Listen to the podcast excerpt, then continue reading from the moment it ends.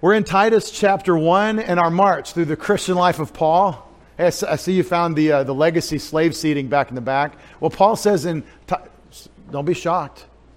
This church was built in the colonial era. Well, not colonial, it's in America in 1815. But, um, but they had slaves in New England, and the, I guess the Christians brought them to church. And there are seats back there where they used to let them sit.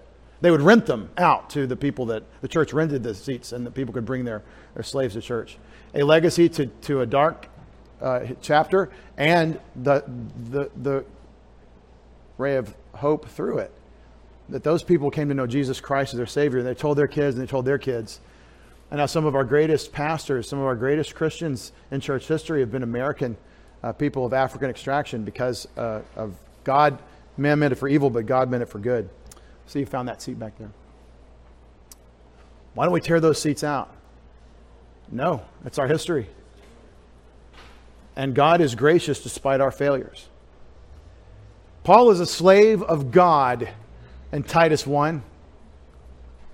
We've been talking about this a lot lately. Paul talks about it in his pastoral epistles. Remember the challenge of 1 Timothy chapter 6, verses 1 and 2, the way to think about, if you're a Roman slave, how to think about it.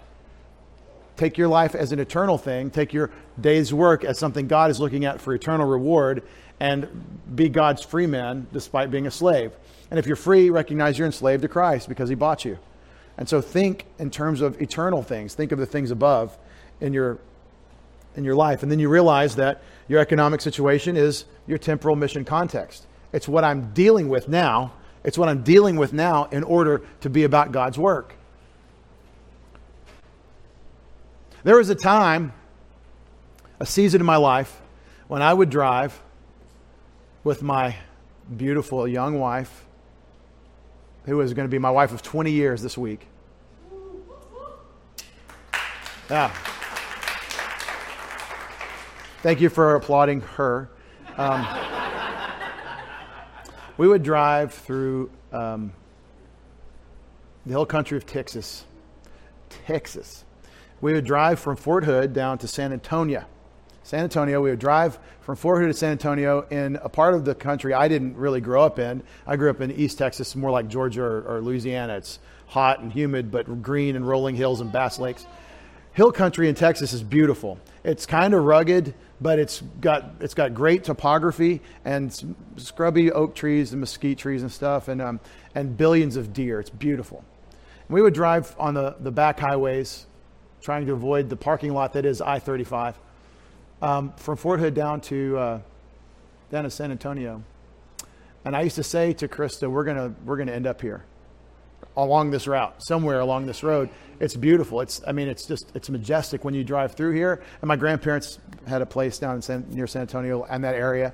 I said, this is where we're going to retire, or whatever that is. I'm a lieutenant in the Army. We're driving in my V6 Mustang, and, and I have other mistakes to tell you about. and we had, a, we had a great time. We were married seven years before Samuel. BS before Samuel. And uh, I didn't mean it in, in the, way that sounded, but uh, it's amazing, like trying to think of my life back then without children. It's like trying to think of my life without Krista. But, um, but we, were, we were, I was always like, we're going to end up here. And so, obviously, 14 years after taking this church, we're here in Eastern Connecticut. And uh, my point is that what I look at, what I see in my life, what God lets me see, and even puts in front of me to maybe I'll desire, very often is not what He desires for me. Sometimes God shows you something that you could long for in order to calibrate you when He shows you what He wants to give you. You have this desire from what you see or what you can imagine, and then God shows you something that you could never have imagined.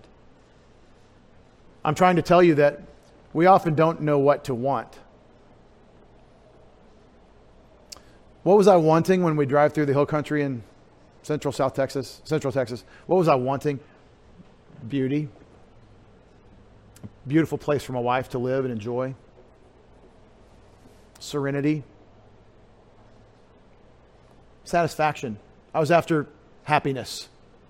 Yeah, that, that's the thought. You, you see a majestic place and think that. Well, fast forward, it's 2000. Toward the end of my seminary time, a friend has friends that have a house on Grand Cayman. It's 2007.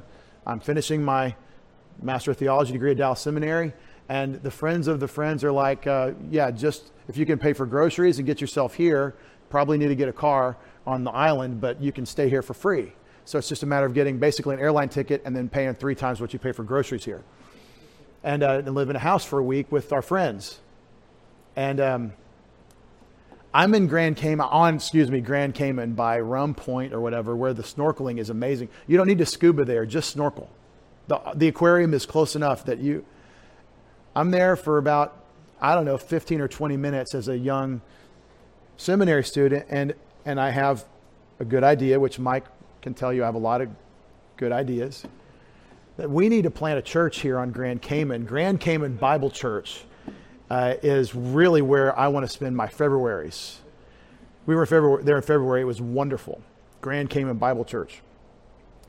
And, um, you know, my point in all this is we have all kinds of things that we see that we might like. Garth Brooks has that song you might have remembered from the early 90s, Unanswered Prayers. Some of God's greatest gifts are unanswered prayers. We have things that we see that we might like, that we might say we want but we don't really know what we want. We don't really know how that would go. We don't really know the outcome. And I think it's very helpful to take a cue from the Lord Jesus and say, Not as I will, but your will be done. And that is the Christian life of Paul.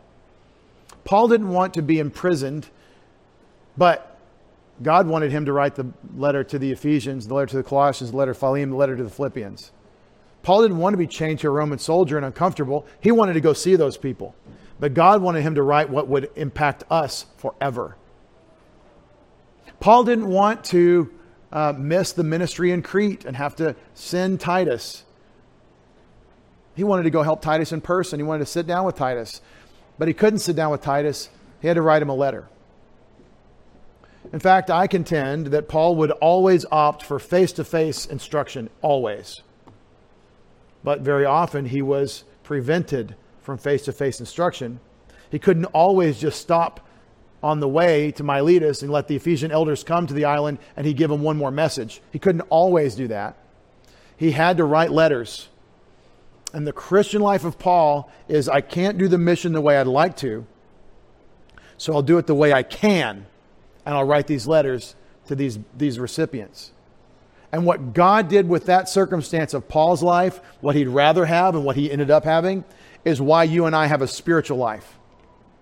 Because we have Romans, because we have Ephesians. Paul longs to be with the Romans. I can't be with you, so I'll write you a systematic theology treatise instead. I'll teach you by writing what I would have taught you face to face.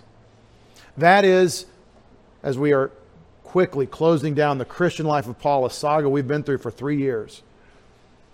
If we're in Titus, that means that there's one more letter after Titus, and then we're done with the Christian life of Paul. Understand, Paul's ministry was day by day, not looking back with regret, Philippians 3, looking forward to what Jesus has for us, focusing on the mission in the moment. How can I do the work? I can't go in person. I'll write a letter. The Apostle Paul was on mission. And at the end of his life, he says in 2 Timothy, he could say no regrets. He could say no wasted time. He could say there's laid up for me the crown of righteousness because I have been on mission. And that is a model for you and me. That's the way we live. And the only, listen, the only way you can live that way is to let go of you and look at the Lord Jesus, keep your eyes on him, and say, What does he want from me? And then in the Bible, you have very clear instructions from him what he wants. I could go in the room today. I, I could go around the room with you today. I can ask you from what you've studied in the Word, from what you've understood, not from me, but from God's Word. If I've taught it to you, then let's make it about the Word. And you, could I ask you, do you know what Jesus wants for you. Can you say that from the Bible? Can you open the scriptures and say what Jesus Christ wants for you? What he wants you to do, what he wants you to receive? There's a lie uh, uh, about, it's been around with us since Genesis 3, that God is wanting to give you only so much, but he's holding back what he could do for you. There's so much more, but God is keeping you restricted. He's holding back on the things you really want. You don't have what you want because God is holding back. He's a holder backer. Do you, from the scriptures, have a rebuttal to that? Do you have a way of saying that's not the way it is? Because I do. For example, let's hear the privileges of the Apostle Paul modeled for Titus and therefore for us in Titus 1. Paul, a slave of God, an apostle of Jesus Christ for the faith of those chosen of God, and the knowledge of the truth which is according to godliness. For those who are chosen and for their faith, and for the knowledge, this full knowledge that is accordance with your spiritual walk. In the hope of eternal life, which God, who cannot lie, promised long ages ago, but at the proper time manifested even his word in the proclamation with which I was entrusted according to the commandment of God our Savior. In a way, I can say God wants this for you. He wants it for you. There's one in the pew. He wants this for you. And we got a dusty Bible. We blow it off. We say, well, I mean, what has he done for me lately? But in the mind of the Apostle Paul, this is the deposit of nothing less than God's person revealed to us, restricted to writing so that we would know him. And it turns out knowing him means taking in what he's told you about himself, believing it, and then acting on it. It's a relationship. It's not a study of a person like a biograph- biographical study. It's walking with Him, it's being empowered by the Spirit of God, who and what He wants you to be as His representative. This is the Apostle Paul's identity, and it is a model for you and me. This brings us to Titus 1 4. Where Paul describes Titus he said, This is me. I'm the man on mission for the advancement of the gospel ministry so that all those that are chosen by God can come to faith in Christ and grow in the grace and knowledge of our Lord Jesus Christ and be about his work. That's who I am. And then he says who Titus is. To Titus. This is interesting. I don't think Titus would recognize that name if you said it.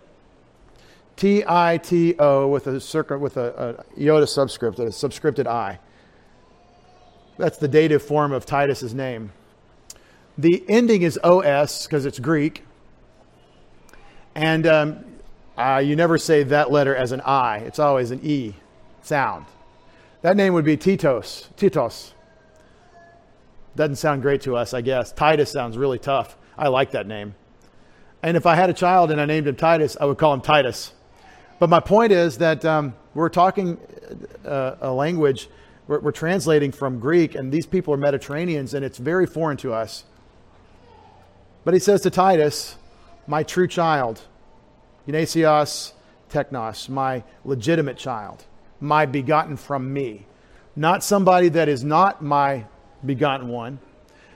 And I think what this means is that I evangelized you and you came to faith in Christ through my ministry, so that God begot you as a newborn son, a firstborn son, but He used me in that birthing process. So, in the spiritual sense, you're my son. Apollos didn't evangelize you, I did.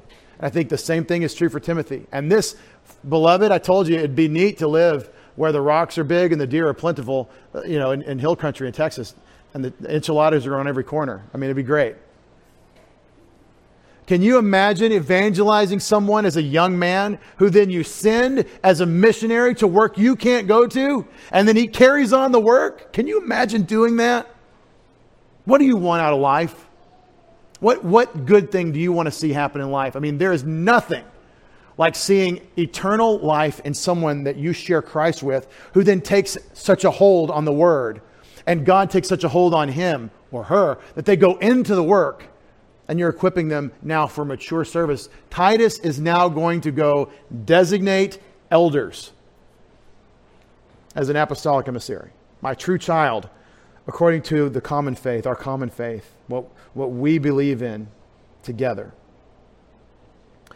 I asked you if you know what Jesus Christ wants for you. Well, the apostle of the Lord Jesus Christ says this to every group of Christians except the Galatians, and he means it for them too. He just wants to start in on the, on the corrections with the Galatians. In all of Paul's letters, he says, This is what God wants for you grace, mercy, and peace. Usually it's grace and peace from God our Father and the Lord Jesus Christ. It is the blessing, it is the greeting, it is the watchword of the Apostle Paul. Now, watch out for this. When we say God bless, sometimes it's as cliched as how are you doing? When Paul says, May God bless you with his grace and his peace, he's reminding all of those that read that, including you and me, that this is the God we serve. He's the God of grace and peace who wants you to have it. Not the God of, of, of my imagination who's mad at me. Not the God of my imagination who, if I had trouble with my dad, I superimpose my father's failures on God the Father somehow and start uh, making accusations. This is the God of grace and peace to you. And the way He's shown you that is in Jesus Christ who came to die for your sins. Grace, mercy, and peace from God the Father and the Lord Jesus Christ, our Savior.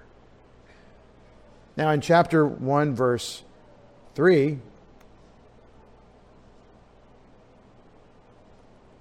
There we go.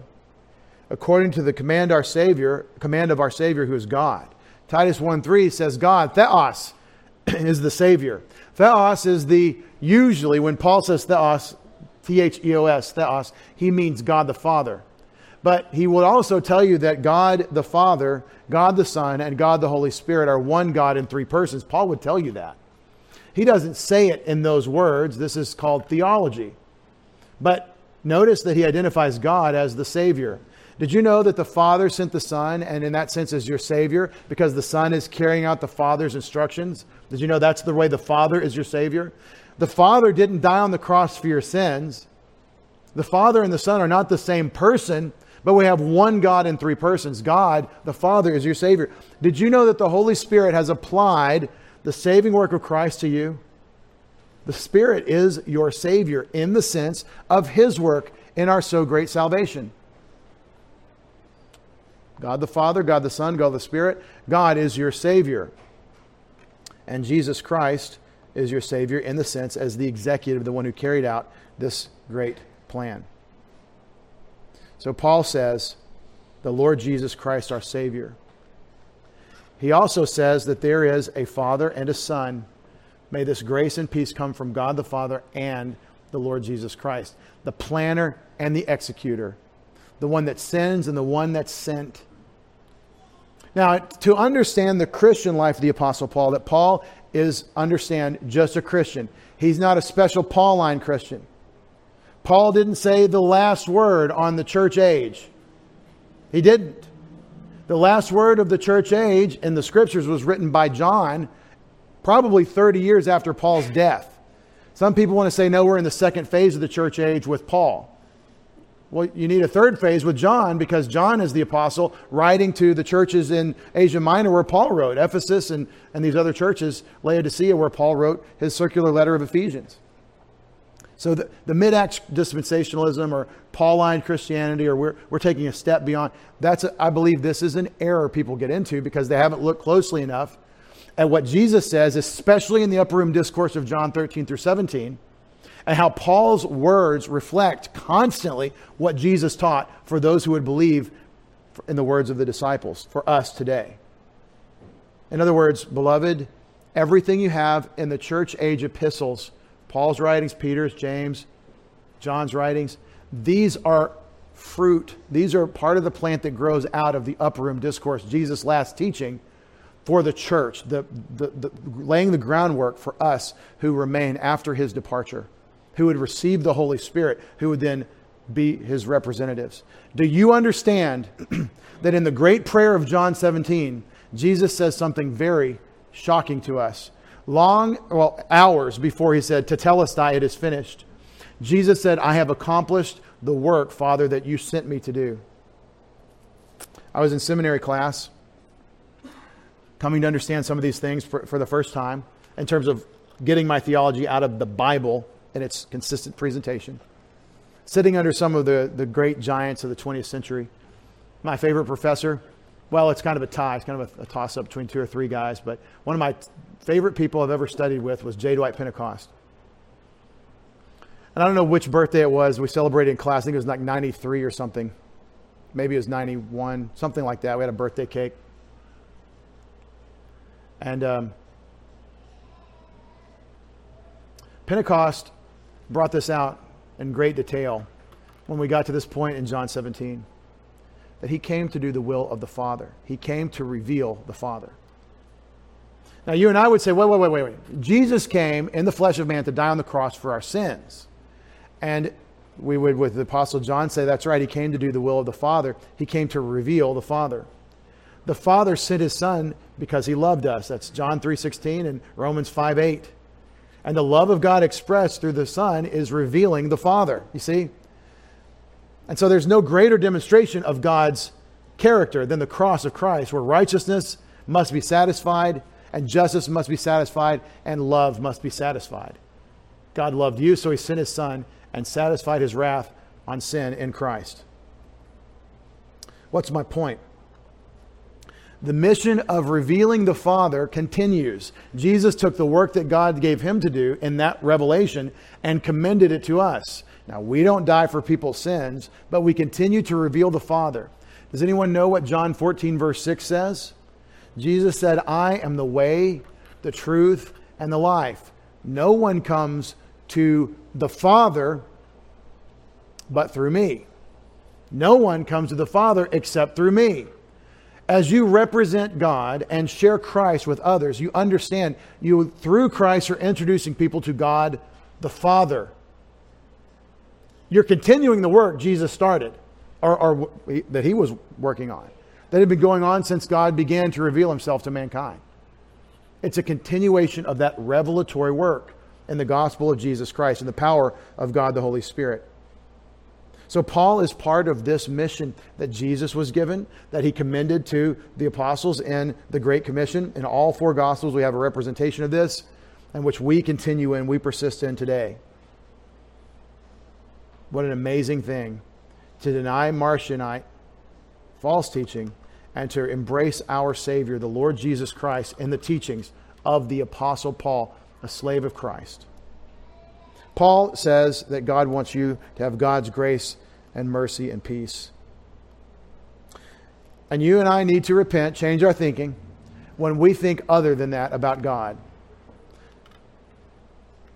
Does the rod of correction have to be employed for us to have God's grace and mercy and peace at times? Does God have to spank us as his little children? Yep. Anybody know a passage in scripture which says that if we're really his kids that he really spanks us? Hebrews chapter 12 borrowing from Proverbs 3. David whooped his kids.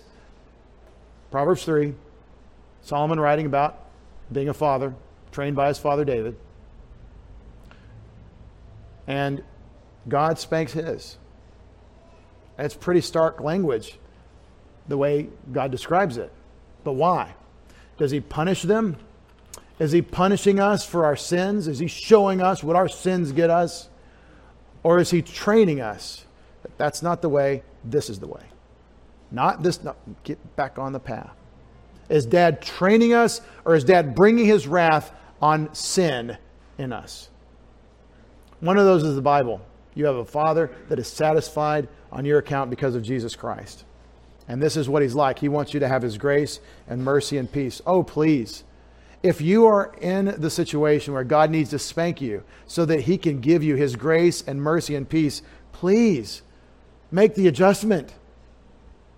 Get back on the path before the rod helps you back on the path. But make certain you understand his rod and his staff, they comfort me. If I'm wrong, I want to be corrected so I can get to where I need to be right. And that's the attitude that you come to a loving father who wants to train you. If I'm wrong, Dad, help me get right. For the reason, for this reason, what reason? For this reason, I left you in Crete. Was able to show some beautiful Mediterranean pictures of islands because we're on the island of Crete today, here on uh, what, Mystery Island for the kids next week. I, this week, I left you in Crete that you would set in order what remains. Okay, the purpose for which I left you there was for you to set things in order. I couldn't stay, I had to go, so here's what you need to do set things in order. How do you set things in order in God's design? Well, Jethro had an idea for Moses.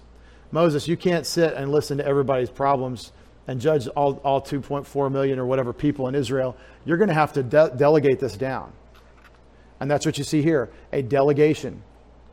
Setting things in order means we have overseers that keep order. And now we're going to talk about the episkopoi, the overseers. That you appoint elders in every city as I directed you. Presbyteroi is the word uh, elder, it means older man, an elderly man. It's a technical term in contexts like this where we're talking about the office of elder. And we're going to hear the other word for this office as overseer in a moment. Now, I'm itching to take you to 1 Peter 5 and show you how the elder and overseer are to shepherd or pastor. All three. But we'll just leave that. I'll just make the statement. I want you to appoint elders in every city as I directed you. Now, does this mean that each local assembly of believers has multiple elders in verse 5? Is that what that means? Or is it the every city has multiple elders? I'm just trying to read the text. I can show you other places where it seems like plural elders in one group, but this is not necessarily a dogmatic rule that you have to have multiple elders. But anyway, Paul says Titus is to appoint them. You have to ten- put this instruction in tension, the command to appoint elders, you have to put it in tension with the command not to appoint elders. Paul tells Timothy in a couple of places we just saw in 1 Timothy that you don't lay hands on someone too soon. You don't get a newly planted Christian that has promise of pastoral ministry because you'll become conceited and fall in the snare of the devil. So, this is where you don't do it when you have somebody that's not an elder. I believe the word appoint, the way Paul is using it, he means identify. And if you're not, you're not. If you are, you are. And that is, I think, vital in every city as I directed you. Namely, here's what I told you before, and here's where they have to be.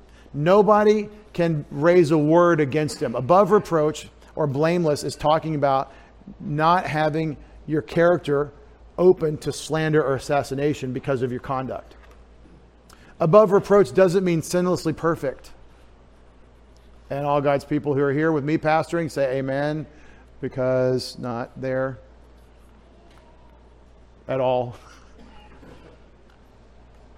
Above reproach, the husband of one wife, or one woman man, literally.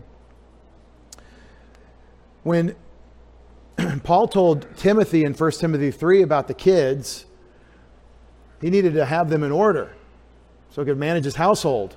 Because otherwise, how is he going to manage the household of God, the pillar and ground of the truth?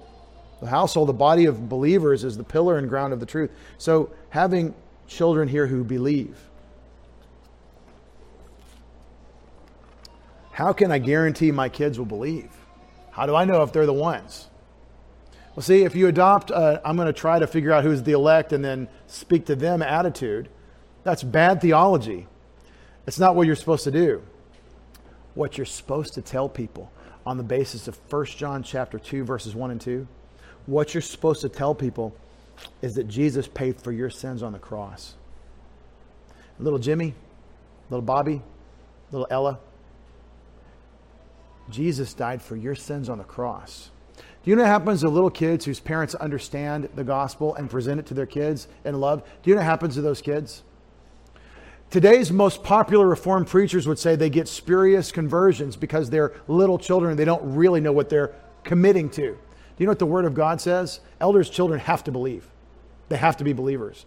How in the world, how in the world can you have an experiment of life mentality where I don't know if I'm really elect until I die and I, I, I trust God all the way? Misapplying Matthew 25, 31 and other places. How in the world can you have that and then say you have legitimate elders who have legitimately believing children? I have to confess to you, I've got six boys and only five of them are believers and it's not my fault. One of them is 13 months old, 14 months old. And it's a test, it's a challenge. You tell someone about Christ at a very young age, it's all they know. That's how I came along. And people will say, no, you don't really need to tell them. I've had beloved teachers at, at seminary say, yeah, it's bad to tell little kids, you know, and wait till they're older. So then they have like enough of the world in them to, to deny. I think that's insane. I think that's a prescription for spiritual and cultural suicide. Just because you baptize a baby doesn't make that baby a Christian. Just because you whisper uh, Allah is the prophet in a baby's ear doesn't make that baby a committed Muslim, in my perspective. It makes a cultural Muslim in the way that, that's the way they do in Islam. They whisper in the baby's ear, and that's it, Allah Akbar. Now, that little baby is an agent, is going to grow in the function of volition through the miracle of the use of language. And as you teach that baby to speak, pretty soon you better teach that baby to praise God who made her, who made him. And so the children who believe are those that you've told about Christ that believed. You know why they believed you? Because you told them. Well, that's not fair. They didn't have a chance to go to the lake of fire that way. It's not God's way. Has David Roseland had questions about his faith growing up? Have I had questions? Have I had ex- existential moments of terror about all that I believed? Is this really so? Am I just going on human authority, my mother and father? At some point, I've got to think for myself. Am I just going on the human authority of my pastor? Well, he said it. Is that how it is, just because he said it? Or at some point, did I have to say, no, no, no, no. I've walked with him, and he's more importantly, he's walked with me all this way, and I know whom I believed. See, that, that's the challenge for kids that grow up in the faith, is you have to make the switch from I'm following what my parents said to I'm following the one that they told me about, and I'm trusting him. And beloved, the sooner the better. It's called being a disciple of the Lord Jesus Christ. And we're, com- we're, we're comfortable because the kids come with us to church. They say the right things. What'd you learn in Sunday school? I forgot already. Well, I looked at your little paper. Did you talk about Jonah? Oh, oh yeah, we talked about Jonah. And we're comfortable because it's, you know, it's how it's, it's going. We have to look at these little kids, moms and dads of little kids. You got to look at them as you're going to blink your eyes and they're going to be facing questions about the fundamentals of life that the culture around you cannot answer anymore. And it used to could. Used to could. I'm still from down there. The culture used to be able to say, boys are boys and girls are girls, the end. Can't say it anymore. Your kids are going to face that. And there's only one answer for why that is, and it's always been the same answer because God made it that way. How are they going to go? How are they going to go? I know of so many cases of shipwrecks of faith with kids that were brought up in church. So it's, the, it's, it's almost the normal thing you see. What do you see? Well, mom and dad said this way, but then at school they said this way. By the way, the little boys aren't listening to the teachers. If they're like me, they're looking at the little girls. Otherwise, they're, they're wanting to play or they're, they're zoning or looking out the window. They're worried about what their friends say, their friends think, and then some of them eventually catch on and say, well, the culture we're just in is you know, what the teachers are saying.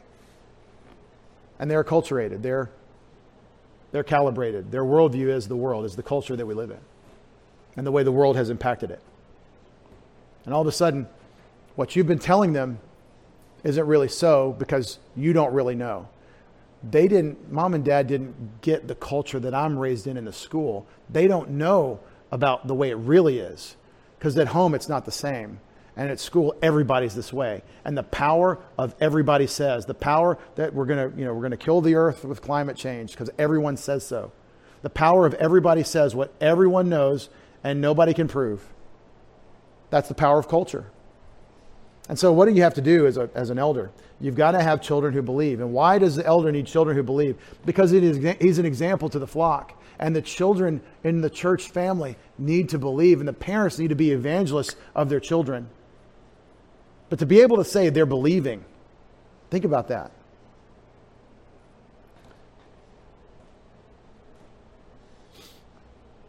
Now, What about the question of someone that believed as a child and then as they get older, not so much, uh, I don't know, not so much. Well, that becomes an example problem for the family, for the church family. Not everyone can be an elder. Having children who, it doesn't say have believed, it says who believe. Not accused of dissipation or rebellion. Notice it doesn't say that they're dissipated or rebellious, it says not accused of it. There's an outside perspective thing that Paul keeps bringing up. He kind of hints at it.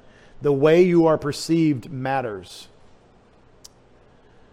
Sometimes there's smoke, and that tells you there's fire, and sometimes there's made up smoke, and there is no fire. Sometimes someone makes an accusation, it's not true. Paul says about this in, in Timothy. You don't uh, accept an accuse, accusation against an elder except on two or three witnesses. Right? But when this is like a known problem, not fit, you can't be leading. Now, notice the way this works. Gene Getz called this the measure of a man, that this is how we're all supposed to be. And Paul is showing what the elder is as an example. I think that's right. We're all supposed to be like this. But the person in leadership, the people in leadership, have to be this way. For the overseer must be above reproach, again, blameless. Someone can't speak. The, the word above reproach is a Greek word that means cannot be spoken against. As God's steward, God's householder, the one that's been entrusted with this ministry, that's been delegated with it, who is faithful in that ministry. Not self willed, that's a tough one. What is self willed? I think this is somebody, personally, I believe what he's saying is somebody that's waiting on the Lord. Someone who's saying, God's way, not my way. They've figured out the very fundamentals, the basics of your relationship with God. Hopefully, the elder has. Not quick tempered. We'll skip that one real fast. Not addicted to wine not a fighter, not a brawler. Pugnacious means someone that's looking for a fight. It doesn't mean someone walking around looking to punch you. It, it doesn't mean that. It can mean that. But this word pugnacious means spoiling for a fight. I'm looking to argue with you. That, that every, like, whenever you approach this person, you're like, he's already in the arena waiting for me. He just wants to, like, let me say something so he can punch me mentally, verbally. He just wants to fight. And that's easy to do with theology. It's easy to say, I know better than you, and say, say what you got so I can knock it down. No, we're not looking for a fight. It's not a competition. And we're certainly not rough with people. Not fond of sordid gain, what Paul told Timothy about those that want to get rich through the ministry of the gospel, but rather hospitable. Hospitable, welcoming people open arms. We want you. We love you. We will put ourselves out to serve you. Hospitable. Loving what is good. Actually, a lover of the good is, uh, is one word, like a, um, the, the idea of there's good and bad. There's what God approves and what God disapproves, and someone that loves what he likes, what God likes. And if you think about life in those terms, there are things God likes and things he doesn't like. And I'm supposed to love the things that he likes a lot of the world and the things that are attractive in the world are no longer available to me. Lover of the good, sensible, sound minded, literally, just.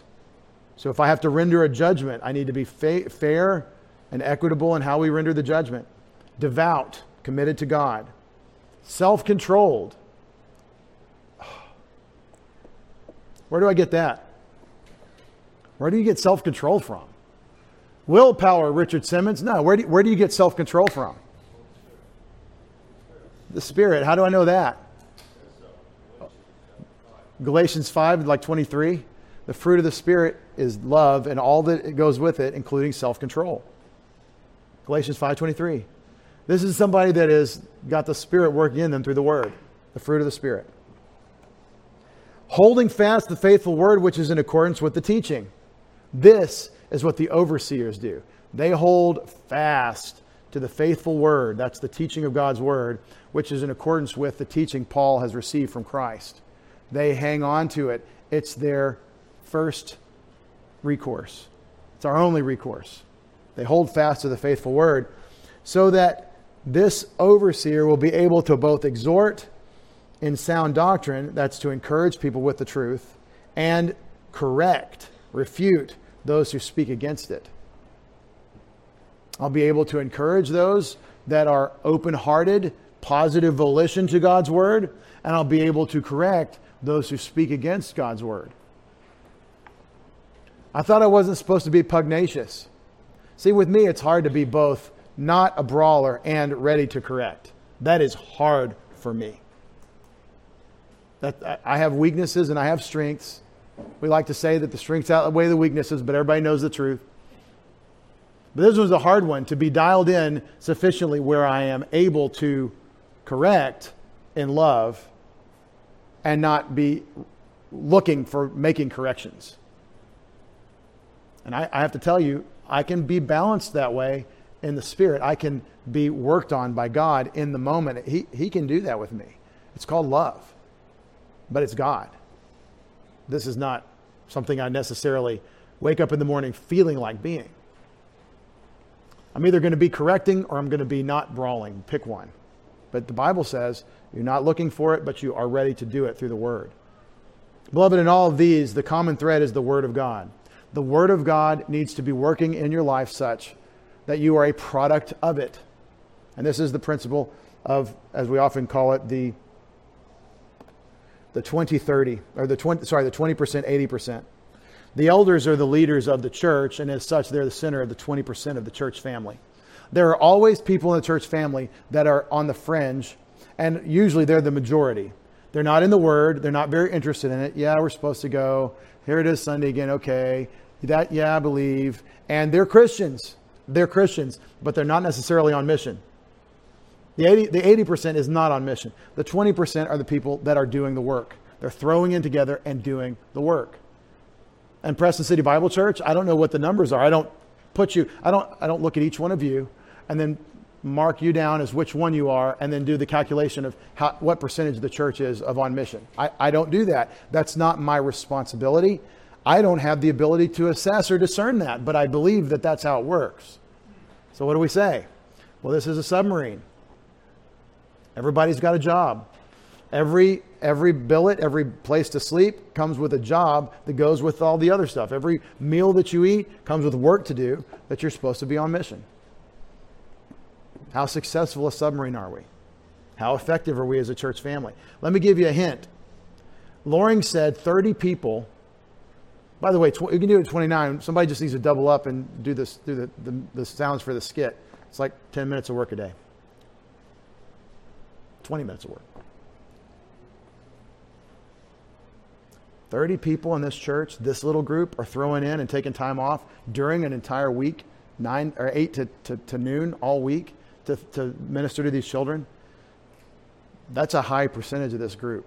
A lot of you are sacrificing to do this. And we do this as a church family. We're, this is a good church. We're doing God's work. I praise God for you. Full circle means I can tell you that I'm glad I did not end up in the beautiful hills of uh, Central Texas with access to Fort Hood, go do ministry to the soldiers on the largest military installation in the free world, we used to call it.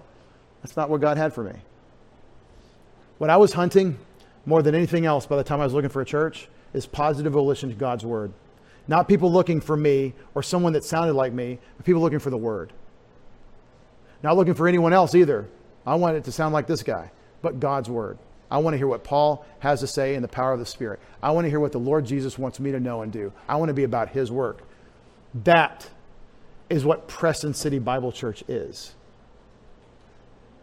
And as my friend Jeff Camo has said, there is no other reason to go here than the Word of God. We are the household of God, the pillar and ground of the truth. And I'm not bragging to say it, I'm saying this is by God's grace, that we have been blessed with the perspective to say this is what's most important. With our heads bowed and our eyes closed. Father, we have seen the example of Paul example he paints of Titus, the relationship between the two, and we're challenged by it. Father, if there's conviction that has arisen in any hearts today about the 20% and the 80%, Father, let us settle it. Let us be content to say you have work for us to do, and day by day, we're going to be on it. We know that this is going to require a meditation on your word day and night. We're going to know this, this, this is going to require a moment by moment intercession where we're praying without ceasing. Father, we know that this is going to be strengthened and encouraged by the teaching of your word, which is the, the fuel, the word of God, the fuel for this spiritual life.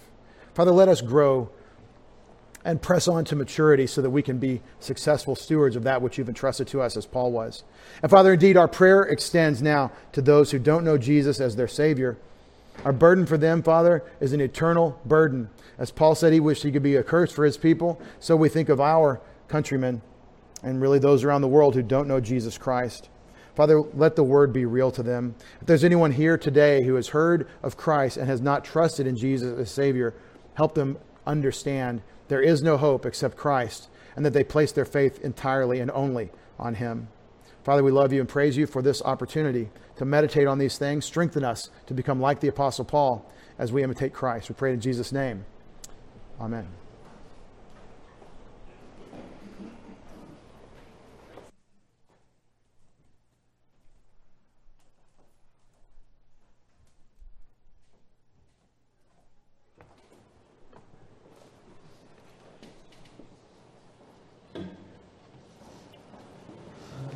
Our closing hymn this morning will be hymn number 547. If you'd all stand, please.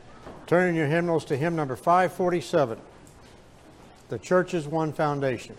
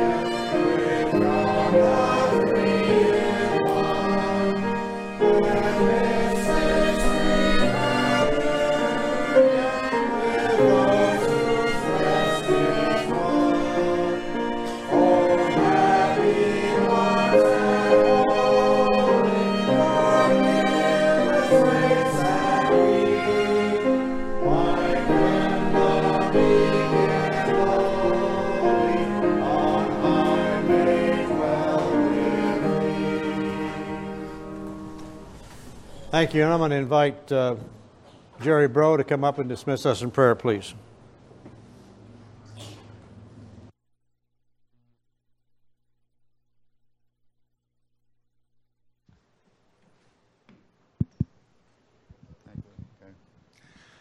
Please join me with, in prayer with our eyes closed as we beseech our Heavenly Father and thank Him for His grace, which enabled us all to come here today and hear the Word, to ingest it, and to rightly apply it to our lives. We look to you, Father, for your help. Um, we lift up the children that are going to be taught this week at uh, Vacation Bible School. Father, please help make it an impact on their lives and that they remember everything that they're taught, to realize the seriousness that um, our lives represent. Help us, Father, always to know that how we live this day will affect all our future, because one day we shall all stand before the throne of grace and before the judgment seat of Christ. Um, we ask that you just guide us through this week, give us traveling mercies, bless all those and that are involved with the VBS. Uh, please bring forth that one person that's in need of the audio requirements so that uh, the VBS will be um, successful. And um, we thank you, Father, for your grace.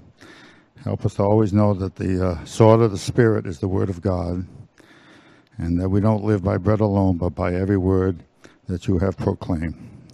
So just bless us now as we depart, bring us all back safely, give us traveling mercies, and um, bless us all, Father. And we ask these things in Jesus' name.